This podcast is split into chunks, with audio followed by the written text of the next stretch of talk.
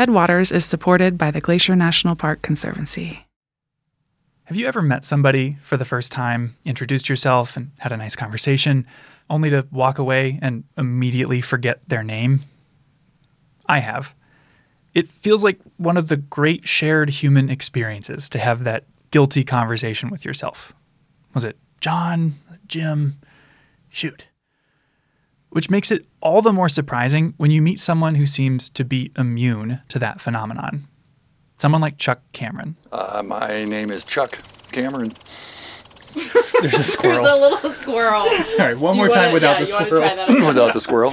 Uh, my name is Chuck Cameron, and I'm a wilderness ranger here in Glacier.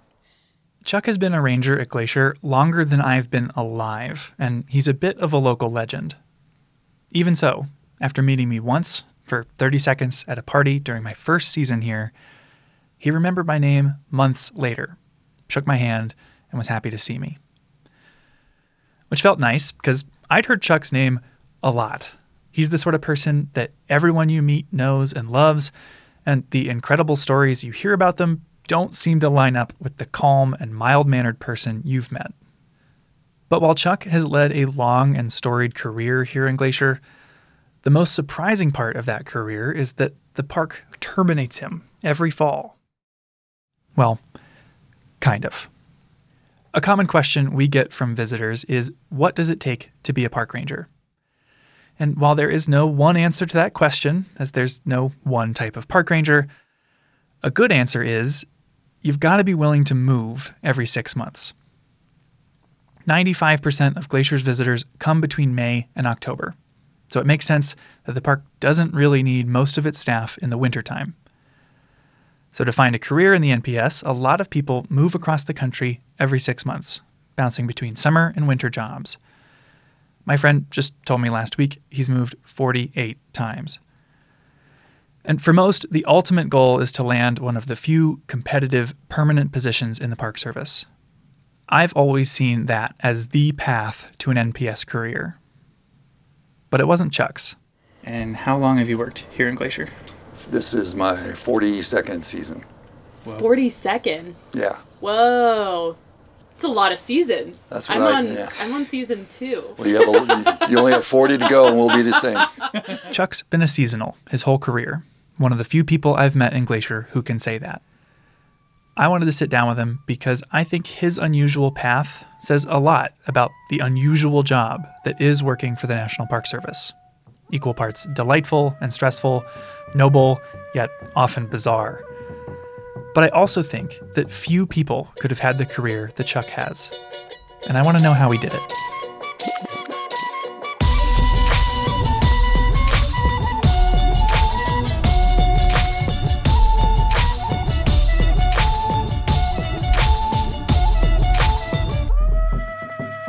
You're listening to Headwaters, a show about how Glacier National Park connects with everything else.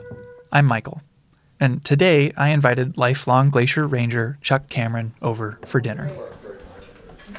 yeah, let's go to the porch. Yeah. Chuck's a laid back guy, very tall, with a warm smile, and he's easy to get along with. You can tell just by looking at him. He showed up to dinner wearing an Aloha shirt, cooler in hand. Serve yourself. We've got pulled pork and coleslaw sandwiches. The plan my fellow producer Gaby and I came up with was to sit around the campfire with Chuck and share stories. But unfortunately, a much larger fire had just started a wildfire seven miles away. So we were under a strict burn ban no campfires. So instead, I made pulled pork sandwiches and we settled down on a porch with a view. Thank you. That was delicious. You're a wilderness ranger now. What was the first job you had here in the park? I worked on the trail crew as a laborer in Many Glacier in 1982. Was that the first time you ever came to the park? It's the first time I'd ever been to Montana. Whoa. Really? From where? Well, I worked actually at Rocky Mountain National Park hmm. in 1980 and 81, right out of college. But I was looking at the map and I saw Glacier National Park, and I liked the sound of the name. It just sounded cool, and it was in Montana, and I've never been here. So I threw in an application, and um, yeah, they called me up and offered me a trail crew job. There are 745.9 miles of trail in Glacier. And each year, the park hires 50 to 60 people across 12 different crews to maintain all that mileage.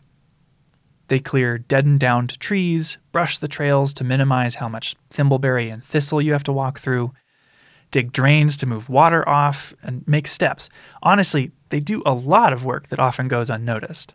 I liked being out for 10 days at a time with the same people, and you build this sort of bond with this crew you're on because um, you're working, cooking, eating, sleeping in all kinds of weather for 10 straight days, and you learn to rely on each other a bunch. Mm.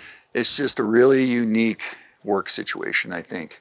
You know, I never really thought like everybody working at J.C. Penney like hung out after work and cooked, went home and cooked dinner together. Shared the same room. Shared the same room, or slept in the same tent, or. Yeah. During his time on Trail Crew, Chuck worked on a lot of trails, but he highlighted one especially odd project. The, I think the most craziest season I had on Trail Crew, we cut the international boundary swath in 1987, and I was a crew leader on the east side, and it hadn't been dealt with in 20 years. Glacier's northern boundary is the US Canada border. And since the 1860s, there has been a swath, a gap through the trees to mark where it is. It marks the international boundary and it's has monuments, steel obelisk monuments spaced out the entire 5,000 mile international boundary. To keep trees and brush from filling in the swath, it's needed periodic maintenance in the 150 years it's been here. And it's a 20 foot wide swath cleared of all vegetation. So you can see from monument to monument, basically. Yeah, we spent 80 days, 10 day hitches at a time, doing nothing but clearing the boundary. Jeez. Wow. Chuck and his crew were cutting it out by hand in the late 80s. But I'd heard a rumor that in the 60s, someone decided to use Agent Orange to clear the swath, the infamous ingredient used in napalm. Said at one point, they used Agent Orange to clear the boundary swath. They did. That's what they had done the time before we cut it by hand. They had defoliated it from the air, which wasn't very accurate. And so the boundary swath was this like snaking thing through the, and so our job was to straighten it out. And so we surveyed it as we went from monument to monument. You're redrawing the line. Redrawing the line, yeah. That's a lot of responsibility. Wow. Well, it was, and it was kind of nutty because sometimes the swath was just going through the forest. It, there was no like cut. It was just point A to point B. We just up the side of one mountain and down the side of the other. You know, when we wow. went around beaver ponds, we handed tools up cliff bands. You know, five gallon cans of gas up through these cliffs. You know, to get to the next bench and keep wow. going. Because yeah. normally trail crew crazy. working on trails requires a lot more thought and care into where the trail is placed than many people realize. And so the boundary swath is kind of atypical. It's like, yep, straight, straight ahead. across. Yep. Yeah. Our our uh, slogan, and we made a T-shirt, was uh, "Total destruction is the only solution." Which is it, it's a line from a Bob Marley song about nuclear war, and that's kind of how we felt about it. But like all seasonal jobs, Chuck's season on Trail Crew came to an end. Every fall, you've got to find something else to do. This is when a lot of folks crisscross the country to work in warmer southern parks. But those jobs are few and far between and pretty competitive. It's not really a sustainable solution for most people. But uh, what did you what do you spend your winters doing? How did you what how did you string together the other six months of the year? That worked out. I was really lucky in that regard because I got a job on Big Mountain and I worked on the ski patrol there for 26 years. Big Mountain is home to Whitefish Ski Resort, less than an hour from Glacier. Ski season and this season fit together like extremely well. And about the time I'd get sick of ski patrolling in April, they'd lay me off and I'd get to come here and do something completely different. And then about you know, late September. I get sick of working here, and they'd lay me off here, and I'd have a couple months off in the fall to go do whatever, and then I'd go back skiing again. Ski patrol in the winter, trail crew in the summer. And Chuck's season cutting the border swath highlights that a lot of work in Glacier is extremely physical. So was this your Was this your hardest hitch? Yeah, that was my. I felt invincible at the end of that summer. I thought if I can do this, I can do anything. Yeah. So then I quit trails and got a ranger job. Basically. That's I mean that's a cool way to go out from trail crew. yeah. Yeah. After his summer on the border swath, Chuck got a job as a law enforcement ranger. He went to law enforcement academy with one of his trail crew friends, and after that got a job in the Belly River, a remote part of the northeast corner of Glacier. And I worked for a guy named Dave Shea, who was an incredible wealth of knowledge, a scientist, just, you know, knows everything about everything. And yeah, great guy to work for. My first year in there. So that was awesome. He started here in 67, I think, or something. Was that intimidating to like you have your first ranger job kind of No, With it was him? great. He's so humble and just so knowledgeable and not afraid to share knowledge, you know, like he would just take me out and show me all these things in Belly River, the old wagon roads, the old cabin sites, the tracking and birds and just yeah, he he's amazing. He and he just took me under his wing and I spent the whole summer with him. This is the sort of job I feel like most people picture when they imagine being a park ranger. you know, we patrolled every day because that's why you're there. You know, we were up one valley or the other, into the campgrounds, talking to all the visitors, checking permits, um, digging out fire rings, cleaning pit toilets, just making sure everything's still working. If you want to learn more about life as the Belly River Ranger, we interviewed Laura Funk, who has that job now, in our last episode. We'll have a link in the show notes. Laura learned from Chuck, and Chuck picked up the tools of the trade from his mentor that first summer. uh, it was great. And then, unfortunately, at the end of that summer in 1988, we're sitting around in the behind the ranger station having dinner, and, and he said, "I just want to tell everybody this is Vivi and my last summer here." I'm just like, "What?" I just got here. You can't leave. You know, this is my first year. I want to keep working. You know, I was going to plan on working with him for a long time. It was good for me. I got the lead ranger job in there, you know, and spent the next nine years in there but it was hard for me to adjust from being trail crew, you know, the kind of the renegades of the park service, right? You're kind of out there out of uniform doing whatever, digging in the dirt and, you know, and then to a law enforcement ranger. Yeah. Wearing a uniform. In the uniform, in the campgrounds. you know, people come to the ranger station when they're in trouble or need something. Mm-hmm. And so the typical day can be very atypical very quickly if somebody shows up at eight o'clock at night and To hear Chuck tell it, there was a bit of a learning curve to becoming this new type of ranger. I was hiking back down from Helen Lake, I think, and I got to the foot of Elizabeth, and there was a bear grass flower in the trail, the whole stalk and the flower. And I thought, mm, that's kind of weird. And I just walked by it, and then there was another one, and then another one, and another one. And I'm like, "Mm, this is not natural. So I started picking them up, and I had this huge bouquet of bear grass flower stalks in my arms. I don't know that I could have carried 150 of them, but I had 100 of them, I'll bet, in my arms. Following the trail of beargrass flowers, Chuck found a Boy Scout troop at the nearby campground. You've had the entire trail time to just get angrier and angrier. Everyone I picked up. A lot of work on trail crew is physical, but working with the public, keeping people in the park safe, can require a lot of empathy and patience. Chuck's known for his people skills today, but all skills take practice. So I walked in there and I'm holding these things and I didn't handle it very well because I was taking it personally, which is a huge mistake when you're a law enforcement ranger. You cannot, I learned that. This was a good lesson for me then. Don't take it personally. It's not about you. It's about, you know, education. And, you know, I've learned that. But then I'm like, do you, anybody know what these are? And this kid looks at me and he goes, Yeah, that's bear grass. I said, Yeah, and it used to be alive till all you guys killed it all. And I look over, and this kid has got his jackknife out and he's carving his initials in the bench he was sitting on in the campground. And I'm like, Can you knock it off? Can you quit doing that? And he looks at his buddy and he goes, I don't think he likes us. Very astute. For ripping up 150 beargrass flowers, the troop leader got a $50 fine. Chuck's the first to say that he took that incident personally because he cares about the park and the Belly River. He was essentially its caretaker, after all. We saw some great northern lights over the years, the stars, the full moon. You know, it's just, it's magical sometimes. It really is. Yeah. Never got tired of it. It feels like kind of like romantic.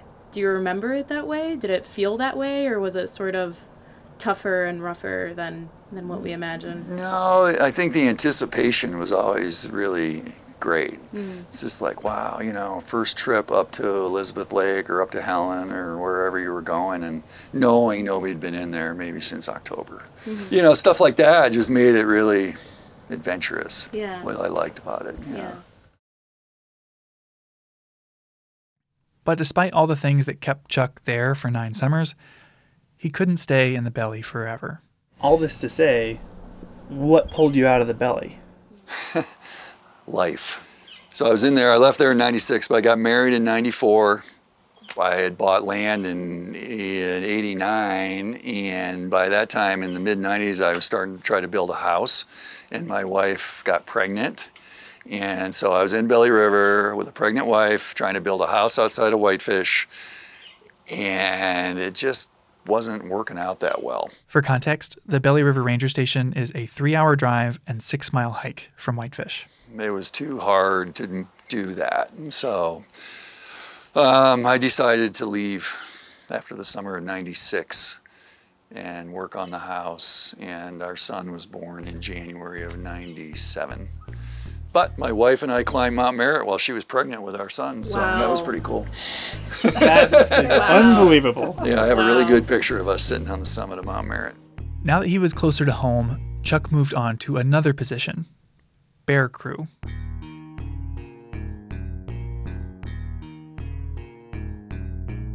What was the bear team? Our job was to default to wildlife calls in the McDonald district. And there are no shortage of these types of calls.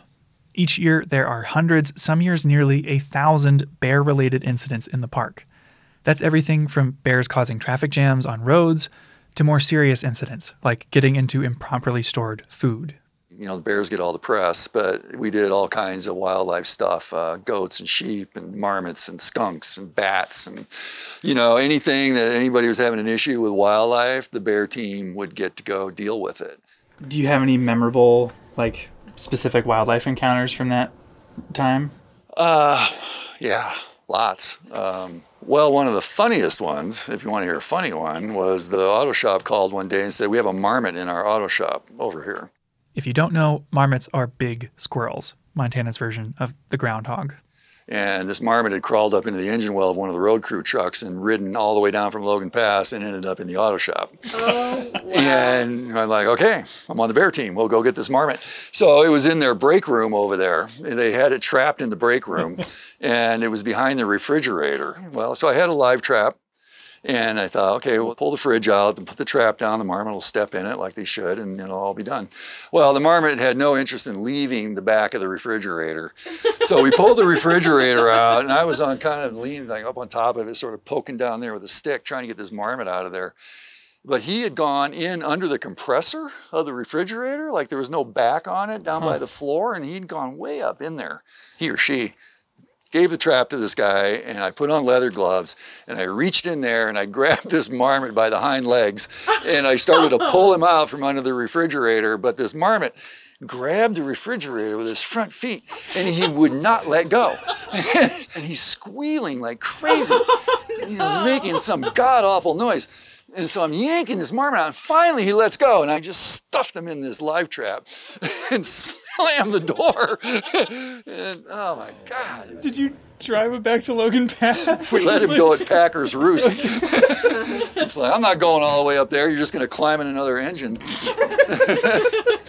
Unbelievable. Marmots are strong. I don't know if you know that, but marmots are really strong. learning that marmots are- So far, Chuck's career has focused on, among other things, physical work and people skills. Bear Crew required getting to know the park's wildlife up close and personal.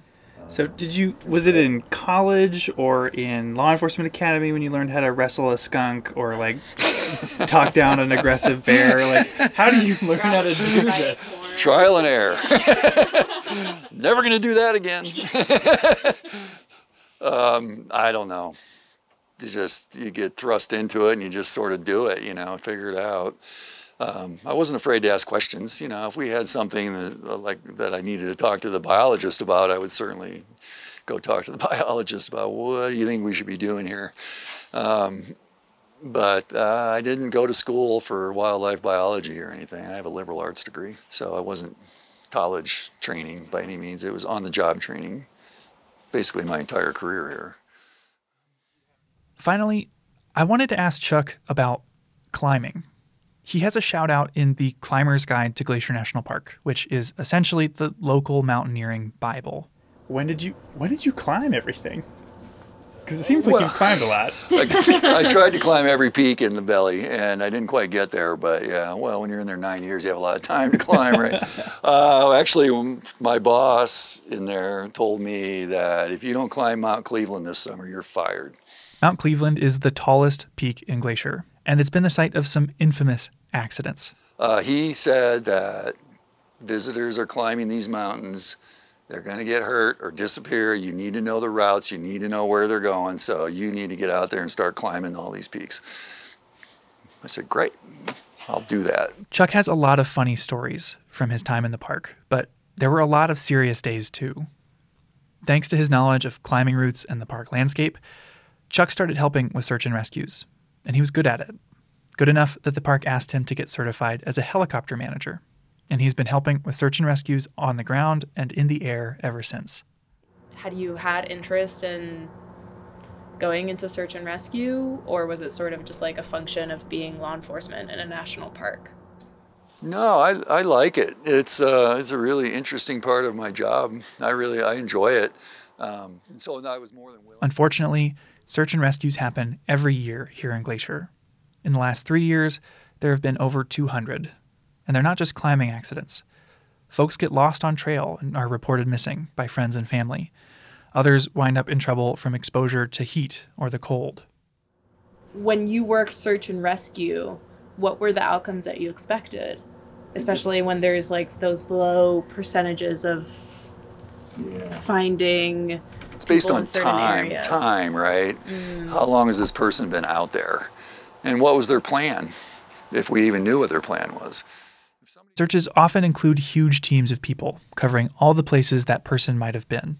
People can survive for pretty extended periods of time based on the weather, how kind of shape they're in, if they have any food with them. But if they fall 500 feet off a cliff, they're not going to survive. And so, if you can search an area really thoroughly, day one, you know, everybody's like, we're going to get this person. Day two, we're going to get this person. Day three, they're still viable. You know, we know this person can still be alive. Once you get six, seven, eight, 10, 9, 15 days down the road, and it's like, this person's probably not alive anymore. You never want to feel that way. You know, you always want to know that they're still alive. You can find them. drives you crazy when you can't. You know, it's like, where are they? They still could be alive. Now, where are they? I came across an incident that a guy he was trying to get to Longbow Lake in the North Fork. Oh, yeah. Oh, you knew who it was? I found him. Yeah. yeah. He was a baker at the Polebridge Mercantile, and he went on a hike to Longbow Lake and never came back. And so we started looking for him. And we had ground teams, and uh, Longbow is above Akokala. It's off trail. We had a helicopter in the air, Chuck was actually assigned to a ground team with the subject's nephew. and they sent us up on the ground up this creek drainage. Oh my God, it was horrendous bushwhacking. And we're just beating the bush, going up this creek and yelling this guy's name. And we're out there yelling, yelling, yelling, thinking, you know, he's not out here. This is stupid. And then we hear all of a sudden we go, hear a voice up in the woods. I'm like, did you? I looked at this guy. I don't remember the kid's name. I'm did you hear that? He goes, yeah. So we start yelling. The guy's, Dan, Dan. We hear this voice, yeah. Holy crap. And so we bushwhacked our way up to where we heard this voice, and there he is. And he has this huge gash in his head. He'd been out 48 hours maybe at that point. Um, had no recollection of what happened to him. Um, it appeared to me he fell off a cliff or something from his head trauma once we found him, I think everything that was keeping him going left. He was just like, I'm rescued now. I'm just like done. And anyway, we're in the middle of this lodgepole thicket, basically, an alder thicket. was like, okay, now what are we going to do? The trees were so dense, they couldn't lower a litter for the guy down through the trees, let alone land. So instead, Chuck asked for chainsaws. So anyway, they flew us in a couple chainsaws, and we spent like two hours cutting a landing zone out of the woods right in the middle of wherever 40 50 foot diameter hole out of the woods maybe in a couple of hours and we brushed it all down and This allowed the helicopter to land and take the guy to the nearest hospital.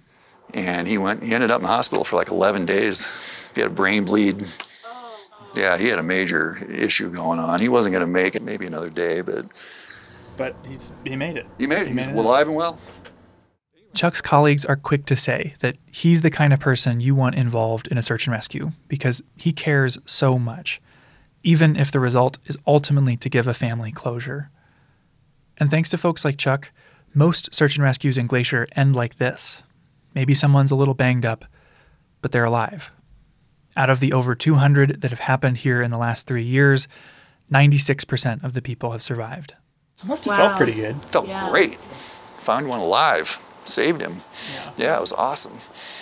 But um, I did miss the Willie Con- Willie Nelson concert on Big Mountain that night, though,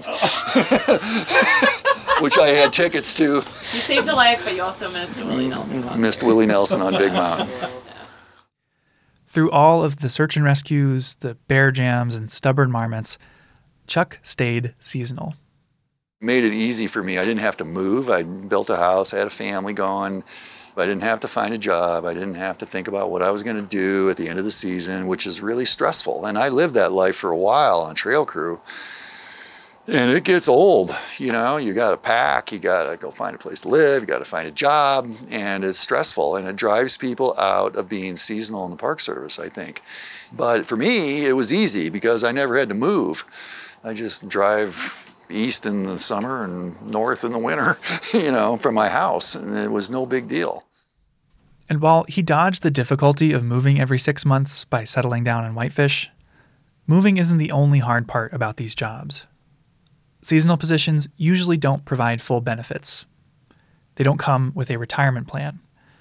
Each year you come back, more of your friends move on, off to another park. And there's a limit to how high you can climb the career ladder as a seasonal. We talk about seasonal turnover and like how hard seasonal life can actually be. And so why why stay through it all? Um, I don't know. You know, I've never really been. I'm not. I'm content a lot. I'm not necessarily the grass is greener over there kind of person. I've never even applied to another park, ever, since I started working here. It's worth noting Chuck has support and stability at home. His wife has a year round job in fire communication. But at work, Chuck points out that as you move up the ladder, you can lose a lot of the duties that drew you to the job in the first place. Yeah, I like being in the field. You get a permanent job here, and not all of them, but in the ranger division, if you go permanent, you're going to be pushing paper a lot more than you are when you're not permanent. Of the Rangers I've known who are longtime seasonals, all of them had a permanent career on the side. Teachers and professors who have the summer off, or even a lawyer who can choose their own caseload. All of them found some way to squeeze in being a seasonal ranger. All of them except Chuck. I tell people I made a career out of not having a career. Basically. I wouldn't trade it for anything, though. No regrets. You know, there's some great permanent jobs here, don't get me wrong, but mm-hmm. there's just the way overloaded people working here, and it's just, you see it, you know, and I just never wanted to try that. Yeah.